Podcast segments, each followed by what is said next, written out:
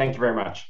Three bedrock rules of California insurance law govern this appeal. First, a court must interpret policy language as a reasonable layperson would. Second, insurance coverage must be interpreted broadly so as to afford the greatest possible protection to the policyholder. And third, a court's job is not to select what it thinks is the best interpretation of policy language. So long as coverage is available under any reasonable lay interpretation of a policy, an insurance company cannot escape liability. Those rules require reversal here. The parties in the courts, as this court observed this morning, have found competing interpretations of direct physical loss of or damage to property in the context of business interruption insurance, both before the COVID era and during the COVID era. You have travelers' view that physical loss or damage requires physical alteration to property, even though the policy says loss or damage and even though businesses buy this insurance to protect against the inability to use property to generate income.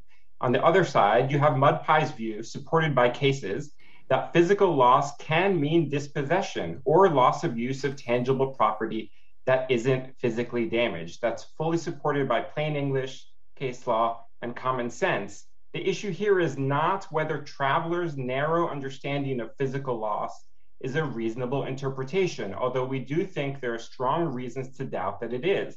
What matters under California law is that travelers cannot show, and certainly not at the pleading stage, that a reasonable layperson would have understood this language to have a singular meaning, especially when many reasonable jurists have found that the phrase physical loss of property does not require physical damage to property. Now, the California Supreme Court has never said that travelers' no coverage reading is the only reasonable one in this context or in any other context, which is why, although we think this court should reverse, it actually makes more sense here to refer the question to the California Supreme Court. This is a novel question of state law that is hugely important to tens of thousands of businesses, and certification would obviate uncertainty and expense. And it would avoid disarray because if this court makes an early guess that state courts later disagree with, and we still do not have even a court of appeals decisions, although this court would not necessarily be bound by a court of appeals decision if it believes the California Supreme Court would decide it differently. But there is no harm and certainly tremendous advantage to the parties and to the development of the law to have the California Supreme Court opine on these novel questions. Wait a minute. When you say there's no harm, there's at a minimum a lot of delay. And we also have to consider the workload of the California Supreme Court. It's not an easy uh, calculation, right? It is not an easy calculation, but if delay were were all that was sufficient to deny certification, you would never have certification because whenever you have certification... I appreciate that. I'm just taking issue with your your question that there is no harm. There's actually some pros and cons I think that we have to consider. I don't I don't mean to nitpick, but uh, we do have to think about that carefully because there can be significant delay. Um, what about the fact that there's a virus exclusion here and the district court It was briefed and the district court didn't reach it? Does that make this maybe not the best case to certify? No, it does not, Your Honor, because it strictly imposes uh, the legal question that the California Supreme Court has not opined on. And this court has certified questions to the California Supreme Court, even where there might be other issues of law present that might be developed later on in the case. That's not a bar to certification. And so it should not be a bar to certification. Here, the court can also, if it wants, certify Uh, both questions. Uh, we do disagree. I'm aware of that, but I think I didn't make my question clear. Should we reach the virus exclusion here? It was fully briefed. It's a question of law. Should we reach it?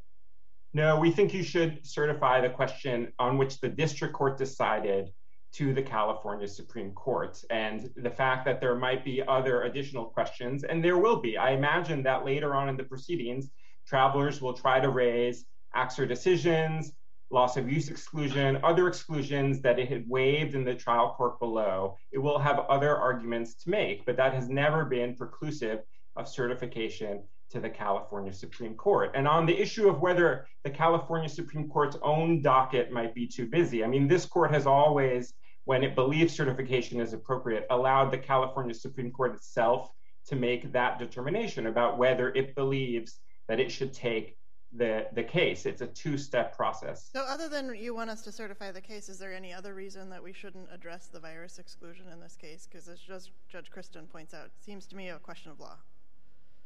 Well, I'm happy to address why we believe it's not a question of law. You heard a lot of arguments about 10 different states. In our view, California law is different in certain respects. Its application of the efficient proximate cause doc- doctrine was developed precisely when insurers tried to use caused by or resulting from, essentially but for causation language, to sidestep the efficient proximate cause doctrine. Now, you did talk a little earlier about how isn't the virus what caused the government order, but the question under California's efficient proximate cause doctrine is not whether the virus caused the government order. The question is what's the most important cause of the property loss? And in our case, which concerns Uh, a state stay at home order, the most important cause of the loss would be the state stay at home order because we have not alleged that there was virus on the property. If the loss were instead caused by or resulting from a virus, Mud Pie would only be closed as long as it would take to disinfect the store and quarantine affected employees. But Mud Pie's loss is caused the most important cause is arguably the state closure orders. And that has been. Well, the problem with that pledged... argument, it seems to me, is that the state didn't say, well, we just don't want Mud Pie operating, so we're going to issue a closure order, a stay at home order. We don't want anybody in San Francisco to be out and about. There was a reason for that, and we can't ignore that fact. There was a reason for that, Your Honor, but the question is what is the most important cause of the specific property loss? And so it may be that ultimately before a jury, Travelers prevails in convincing the jury that that's the most important cause. But I would point the court to Garvey because previously in Sabella, the way that California Supreme Court had understood uh, proximate cause is exactly how the court's been talking about it today. What's the first cause in the chain of events? What's isn't that the most important cause? It set everything in motion. That was the law before with Sabella. Garvey rejected that, and it did so for two important reasons. It said you should not be thinking about these insurance cases in terms of tort principles. So, a lot of the discussion today about how to think about efficient proximate cause was based on tort principles. But what Garvey says is there are substantial differences between property damage insurance and liability insurance, which implicates tort principles.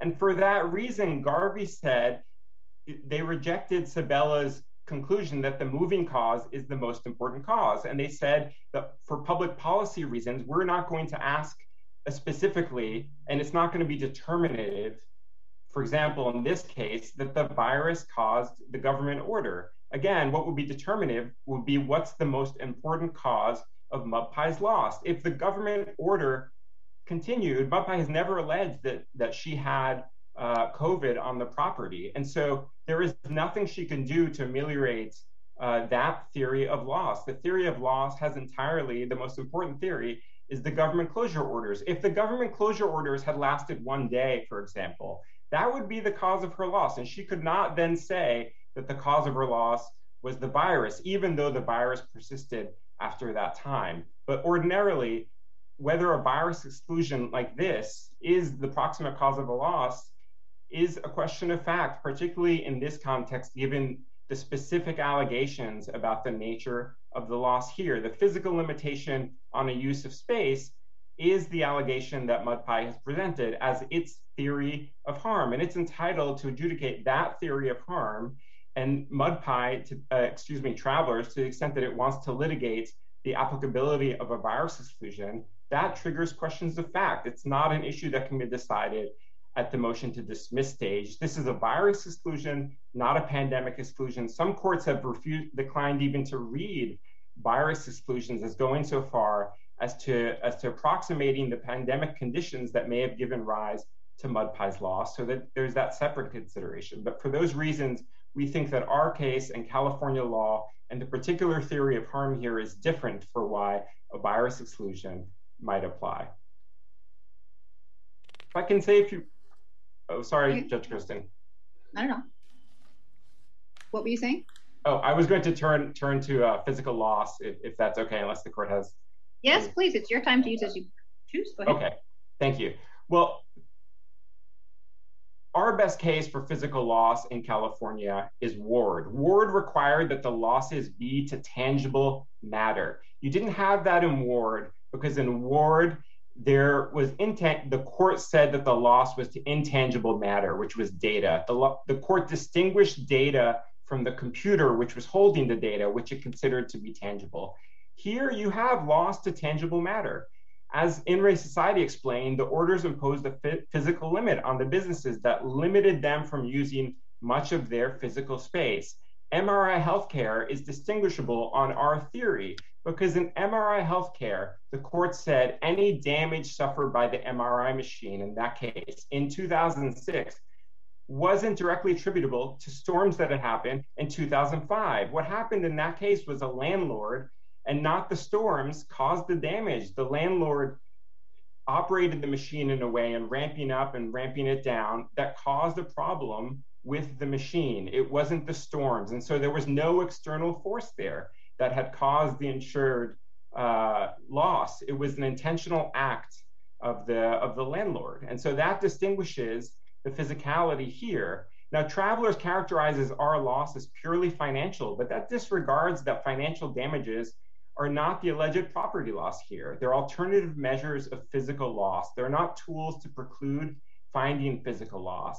The Eighth Circuit's definition of physical just simply repeats the definition of damage and ignores the fact that many courts have reasonably concluded and a layperson could reasonably find that physical loss does not require damage. And coverage under MudPie's interpretation fully satisfies common sense, which is the approach that California takes to interpreting such language. And if you look at Hughes, if you look at Murray, if you look at U.S. Airways and Elegant Massage, there are many cases in which courts have applied a common sense reading to physical loss where there is dispossession, where the property cannot be used for its intended purpose, even though there is no physical damage to the property. That is a that is at least a reasonable reading that a layperson who is not an expert in insurance could give the policy. And for that reason alone, the court should reverse or it should at least be comforted that there is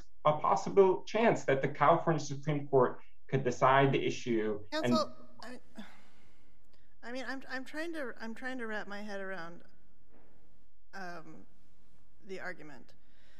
I get the argument that direct physical loss could mean loss of use, except for then we have MRI. And this is the language that, I mean, you've talked about and we've talked about in other arguments this morning.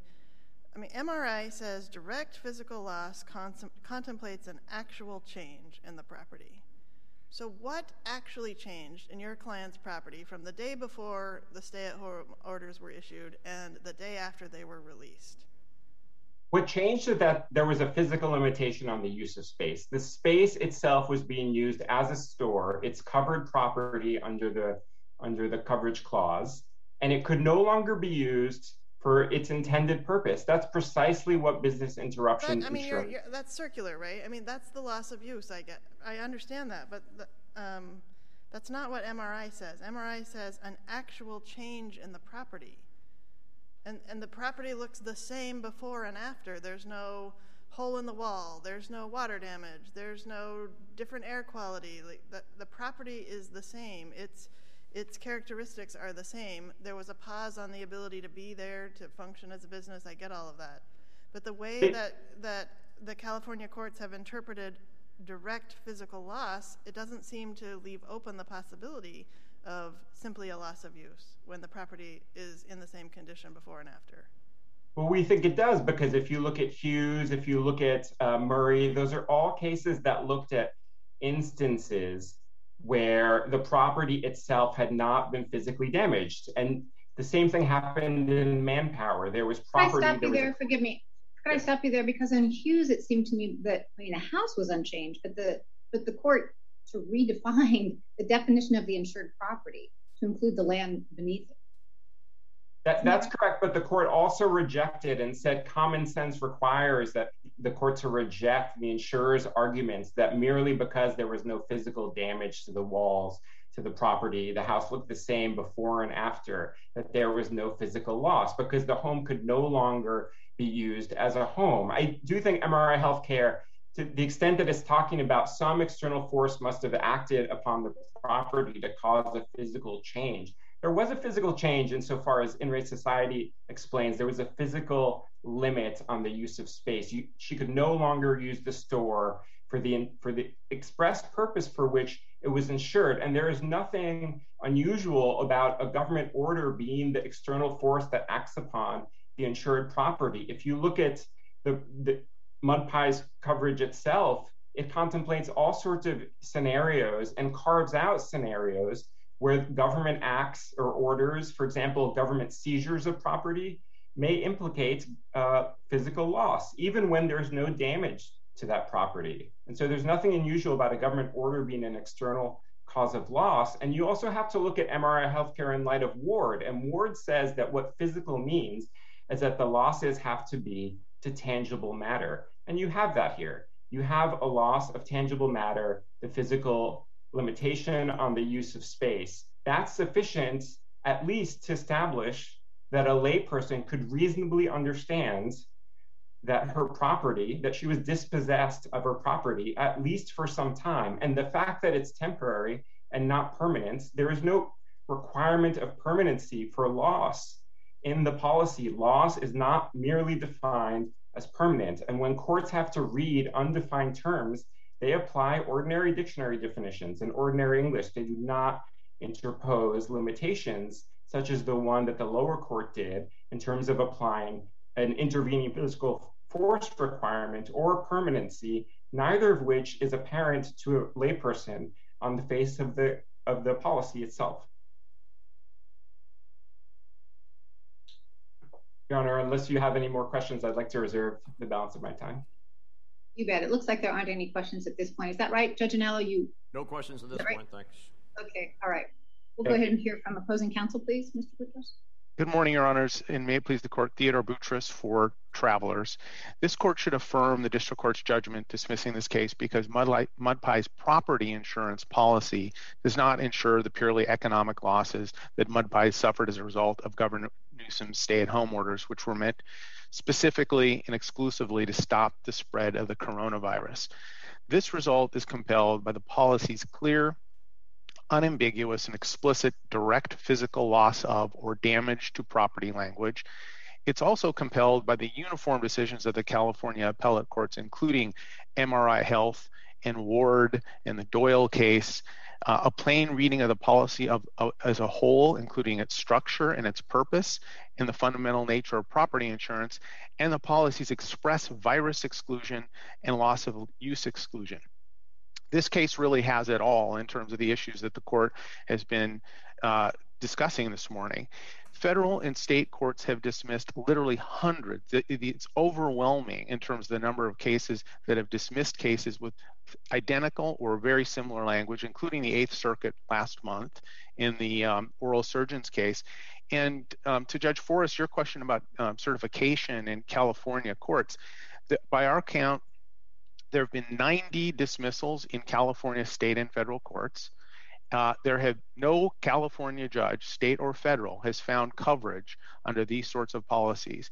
So it's it's it's almost it's a remarkable degree of uniformity because the courts are interpreting this clear language, either the virus exclusion language that we have here, or the direct uh, physical loss of, of or damage to property language so it's it's just very clear, and um, and so there's no reason to, to go to the California Supreme Court on these issues, and I'll I'll come back to that.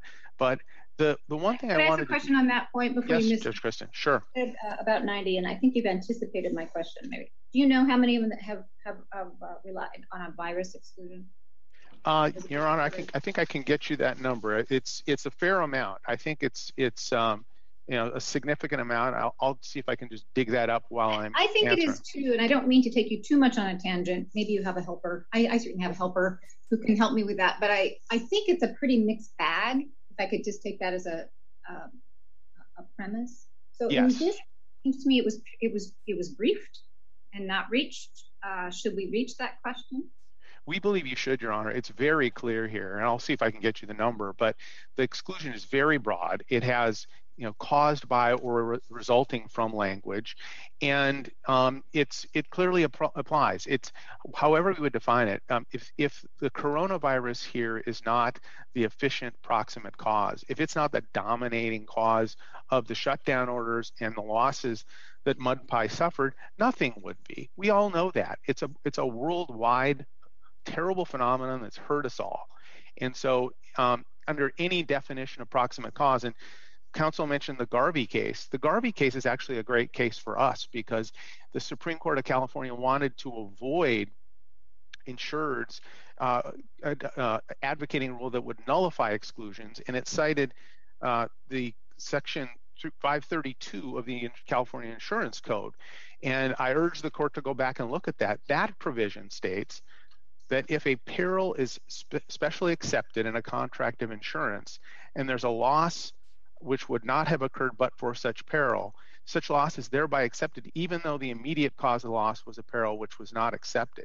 It basically creates but for causation. And, and, and that's what we have here. Governor Newsom never would have issued those orders. It's not an independent cause like where you had in Garvey movement of earth and a negligent contractor. This was a direct, you know, an immediate reaction to the, the coronavirus uh, and there's a virus exclusion for good reason because it would it, the exposure would be, as we've seen, just enormous, and these policies would be unaffordable. The, the reason Garvey's not a perfectly good case for you, although I, I tend to agree that it, it, does talk about the predominant cause, and and it is it's a terribly strong uh, case for you, I think, but but it is a splintered decision, right? There's a the chief justice's uh, view. There's, I think, three justices who joined. There's another justice who joins. He concurs, but um, really calls part of the decision wrong. Really took uh, exception to it. And then, of course, there's two separate dissents. So, do you want to speak to that? Should I be concerned about not certifying, given that that seems, uh, well, it is what it is. No, no, Your Honor. I think that since Garvey, the California courts have uh, decided these issues many times, and we've cited the Mosley case, which um, is one of the most recent cases, 2020, that interpreted resulting from language as we have here. And, the Mosley court said the term resulting from is uh, is California courts interpreted broadly. The term broadly links the factual situation with the events creating liability, connotes only a minimal causal connection or incidental relationship. It's uh, it's synonymous with the or, origina- origination growth or flow from the event.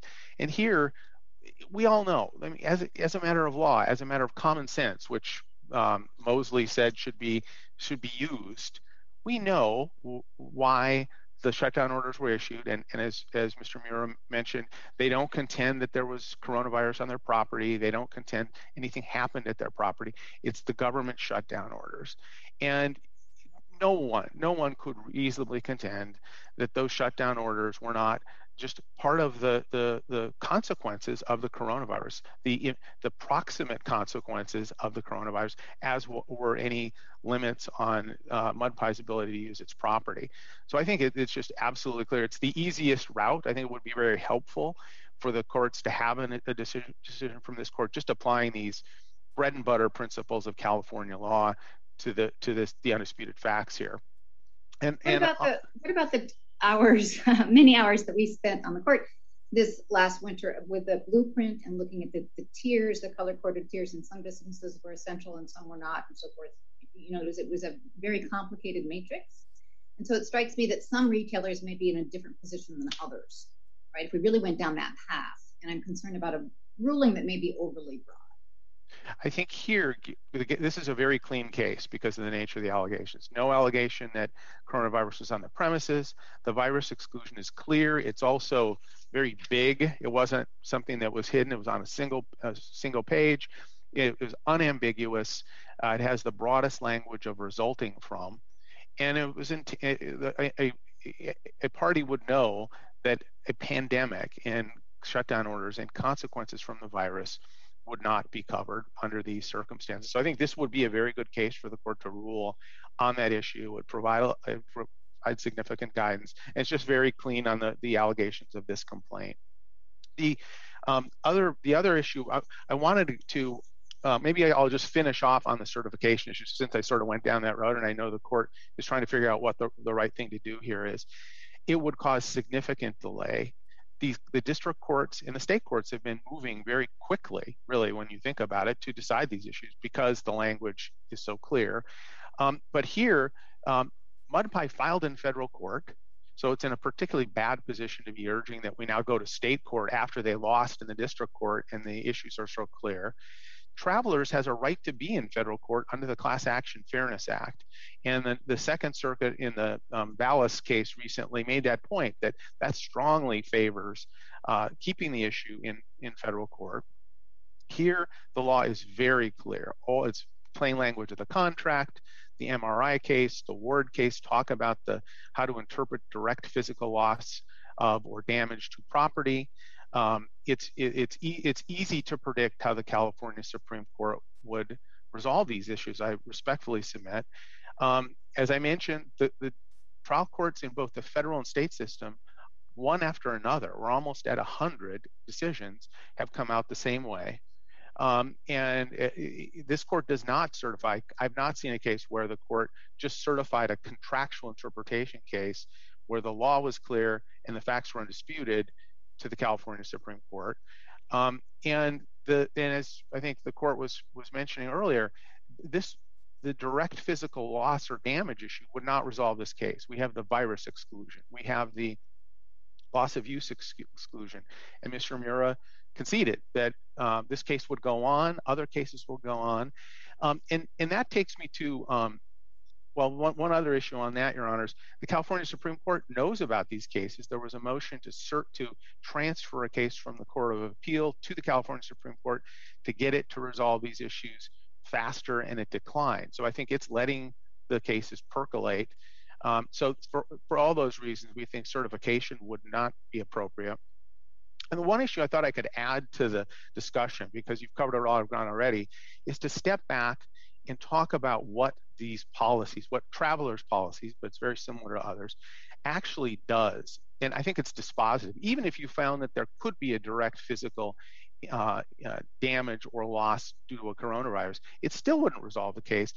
On, our, on page 25 of our, our brief, we had a little flow chart and we laid out how the policy actually functions.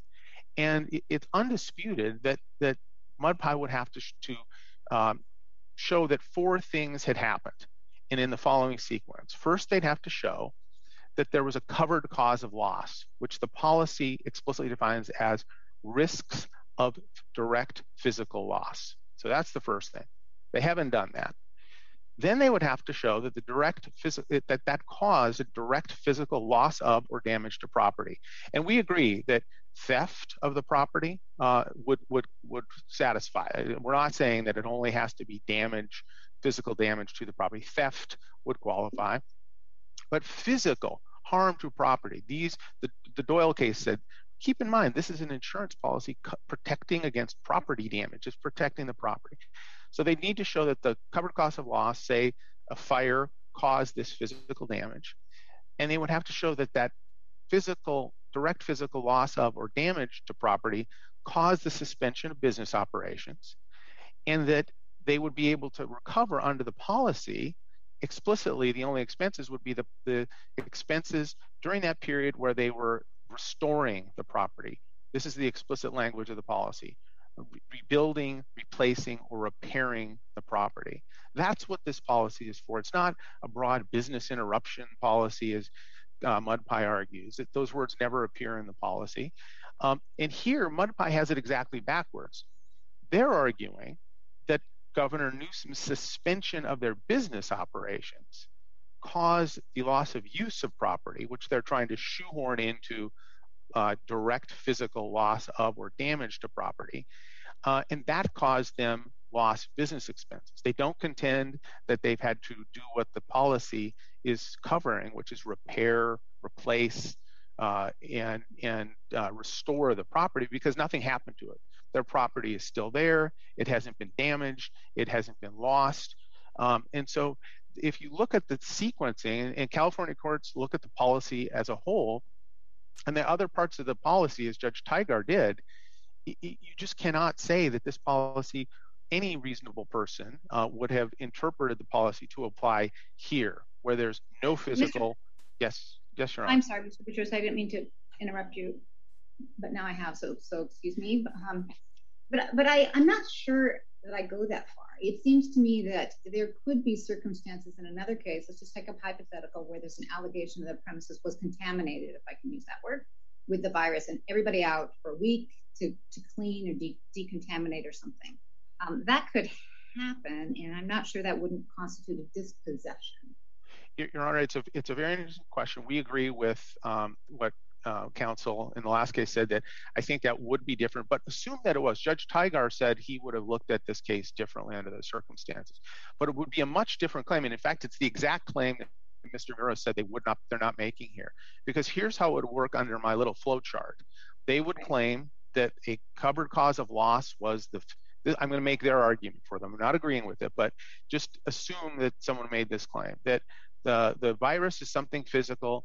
People came in and their their the virus was in their property. They had to close their business operations for three hours to disinfect, and then they reopened. One, they could argue, they don't make this argument here, that they should, in fact, he, Mr. Dis, disclaimed it and said they're not making this argument. Who would make that argument? But they could argue that they were entitled to their um, lost business expenses and, and business losses during that period where the alleged direct physical damage uh, to property caused them to suspend their business operations, uh, and they lost. They had to close down for a little while. That's what the policy is intended to uh, to cover. Right. So early on in the in the virus, some folks closed down, and they closed down for two weeks. Right. They were they were they, that was a period of time where the virus was viewed differently. They thought they had to you know wipe everything down and disinfect and be gone for two weeks because well, never mind the because. Um, so again, not this case, but it sounds like you're saying we shouldn't reach. You, you've made that point clear. I'm just not sure that would really be excluded, or it certainly wouldn't. It wouldn't land the same way on your flowchart. It, Hence my comment earlier about a narrowly tailored ruling, because so many people would be affected by this. Your Honor, yeah, we're just asking the court to rule on the, undisputed allegations in this claim. But under my flow chart, the, next part of the flow would be the virus exclusion. So under our case, the virus exclusion would exclude those claims that I outlined that someone could theoretically have. Um, and I think something like 308 decisions had um, I've got at least a statistic for you, um, virus exclusions, and yeah, it's it's for good reason. I mean, that the amicus briefs filed in support of travelers, I think, does a good job of just explaining from a practical standpoint the explosion of exposure, how a pandemic you just can't evaluate the risks. It's just it's beyond the capability to, to predict what the risks will be. And that's not just bad for insurers, it's bad for policyholders. It's it's in California, we have trouble with wildfire insurance. We have trouble and, and and if you don't respect the, the language of the policy um, and what was actually covered by the policy and intended to be covered and excluded, it could it could damage severely everybody's insurance uh, for fire, for flood, for any for other um, risks. And so that's why I think it's just very important to to stick with the language of the policy as the California courts instruct, and it's just very clear that here the language was not intended to cover the circumstances outlined by uh, by MudPie. And I, I made a list. So the language is clear, but MudPie is arguing that the court should read a, a, whole catalog of words into the policy. They talk about an all risk policy.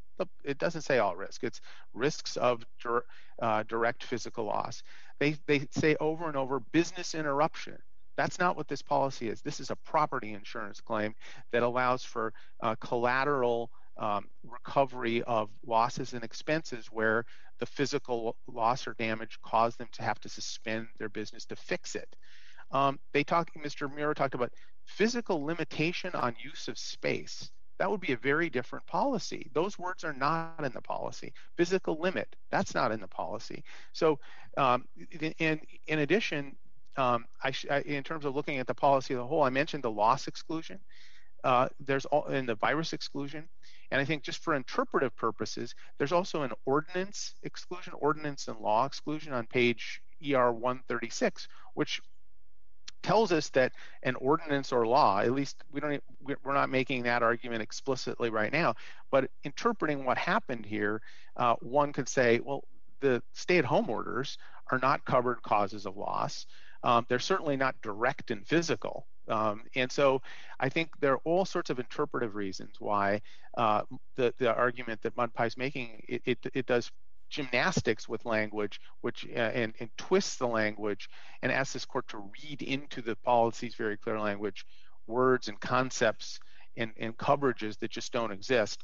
And I wanted to ex- address the the Ward case, which actually takes me back to help helpfully takes me back to my flow chart because if the Ward case is the best case, as Mr. Miro said, that they have, that proves our point because Ward emphasized again the need for physical loss, uh, physical damage, uh, and the Ward court made the point I just made about the flow, flow chart on page 554 and 555. The court said the suspension of business must be caused by direct physical loss of or damage to property at the premises described by the declarations. That's my point. They they do not contend that the suspensions were caused by that. They say the reverse. They say that the suspensions ordered by Governor Newsom caused what they claim to be uh, physical loss of use of the property. So it just does not fit within the policy's language. And so the Ward case is a very, very supportive case for our position here. And and the court um, again talked about the the fact that policy arguments, which uh, Mr. Miro started with about broad interpretations and, and like, can't change the plain language of the policy, even where they're very sympathetic facts and and uh, and something something terrible has happened to everybody around the world. Um, the Hughes case, I think, Judge Christen, you you already hit the nail on the head again. If that's not physical damage, the court held the property underlying the house is part of the, the house, and when that was torn out by a landslide and the, and the house was hanging by a thread over a cliff, that qualified as physical damage to the property. That's really a far cry from this situation where there's no damage to the property alleged, there's no loss of property, all the inventory is still there at MudPie's store. Um, and from a common sense language, no one would say that I don't think, I think it would be unreasonable to argue that if the road to my business was blocked for some reason, that I had lost my business. You'd say there was a rock in the street and I couldn't get through. You wouldn't say I lost my business or I lost my property. Uh, so, uh, for all those reasons, um, we think the court should affirm Judge Tigar. I see my time is is uh, is up, and I'm happy to answer any other questions. Judge Anello, do you have a question? No questions, thanks. Forrest? I have a question that I like both counsel to argue because I found myself, uh, I'll try to do this quickly, but it was peculiar for me because I found myself putting down the briefs and going back to the policy again and again, uh, trying to figure out, wait a minute, I thought I understood what this policy covered, and then let's see a different representation of what does this policy, what is the property that's covered by this policy? It's represented different ways in different places. I think the reason um, is that uh, in addition to the fact that you're both uh, very strong advocates, is that California has this rule uh, about interpreting policies the way a layperson would. I think that's what opposing counsel is going to say, Mr. Boutros. Um, uh, he will be able to speak for himself here just shortly, but um, I'd like to hear your view of what the policy does cover, what is covered property, and um, am I right in reading between the lines that plaintiffs argue differently, or argue the way they argue, because of California's rule? Your Honor, California law um, First, it holds that general principles of contract apply, and that as ordinary in California, you use the ordinary popular sense of words unless they're used as terms of art. So th- that isn't anything unusual. And in fact, MRI and Ward and all these cases I've been citing make that exactly exact point. So the rules don't change because it's an insurance contract. The only time the rules shift a bit is when there is an ambiguity. And as I mentioned, Ward and, and MRI, these cases say courts are not to strain to find an ambiguity when, just because you're in the insurance con- context. And it's only when, if there is an ambiguity, then the next step is you don't jump to interpreting the uh, contract against the insurer. You don't suddenly go with reasonable expectations of a layperson. You look at the context of the words, the surrounding words, the structure of the policy, as I outlined with you know the the various pieces of the policy, the restore language, direct physical loss of or damage to property, the structure, the, the various trigger points, and, and, and determine the meaning of the policy. It's only if you cannot decide what that means that then the reasonable expectations analysis um, is triggered.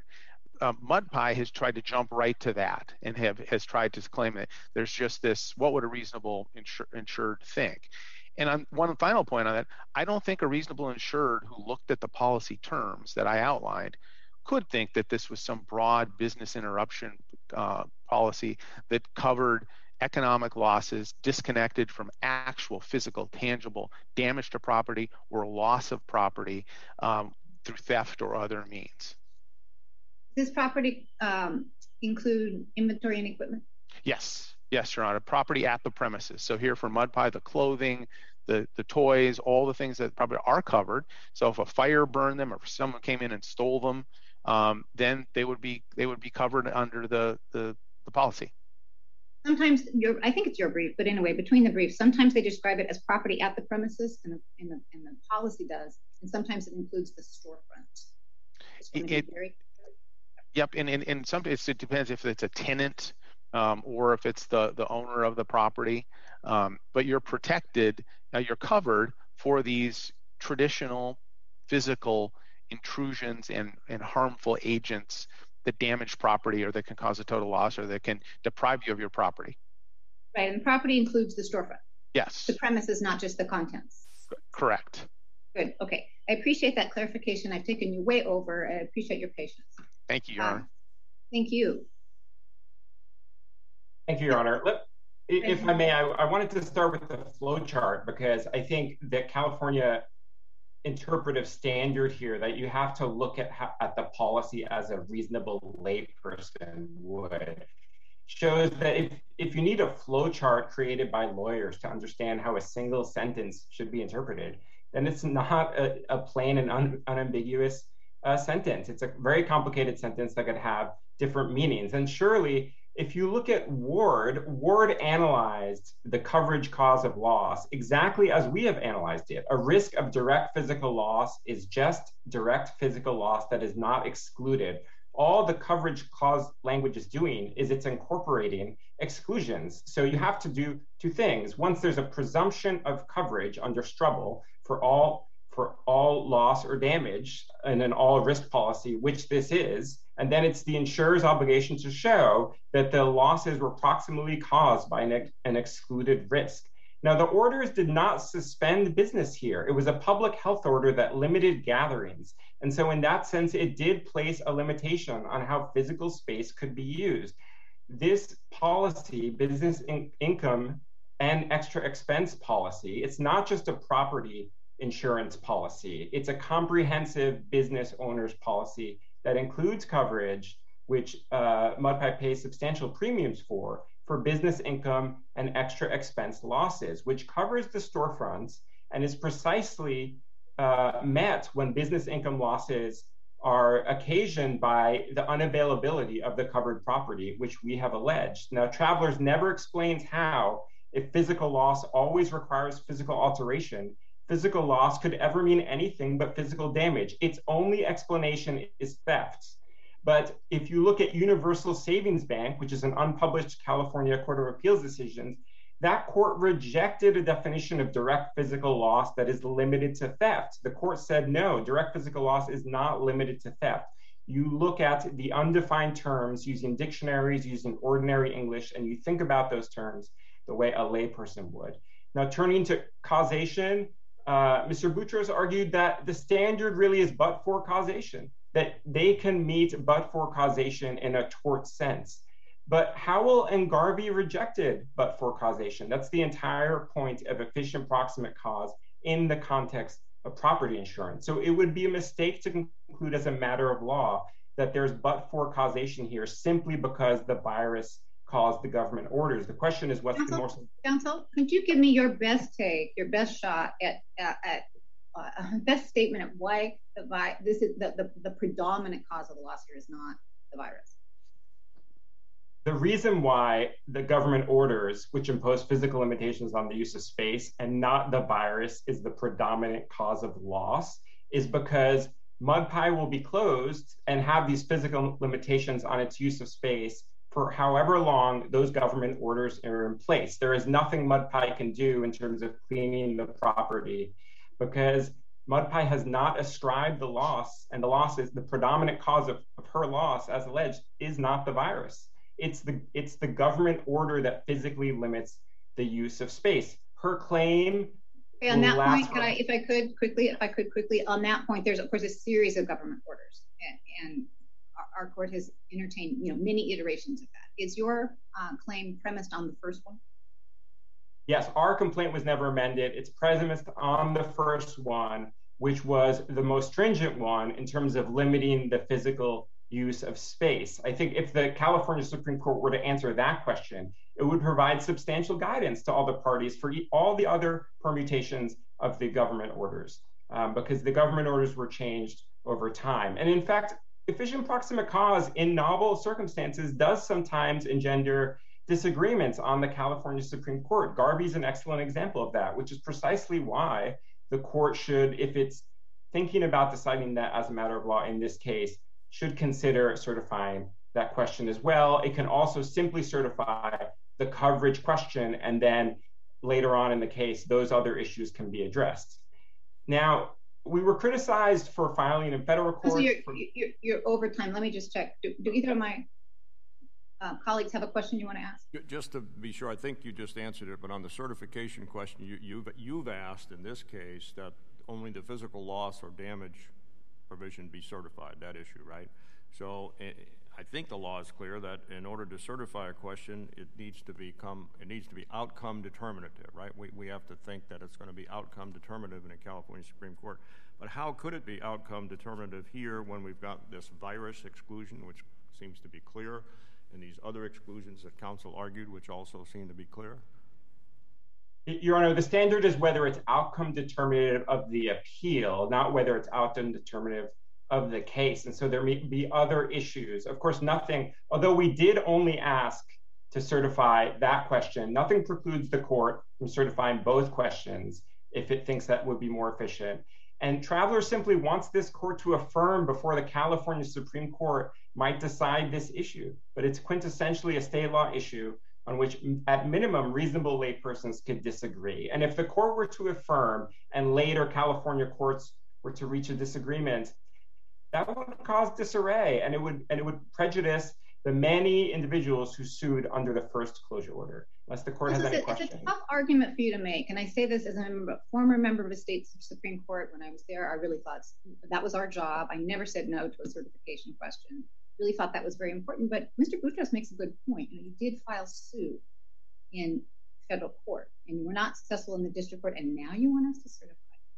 Well, Your Honor, Travelers has removed every single case filed in state courts. Travelers is a diverse party. We did not have the authority, we did not have the right to remain in state court in this case. And there is no certification option at the district court level. We had to wait until we were before the circuit level. But again, the Class Action Fairness Act does nothing, and no court has said that the Class Action Fairness Act precludes certification on quintessentially state law issues which this is. So there is no legal impediments to certifying this question.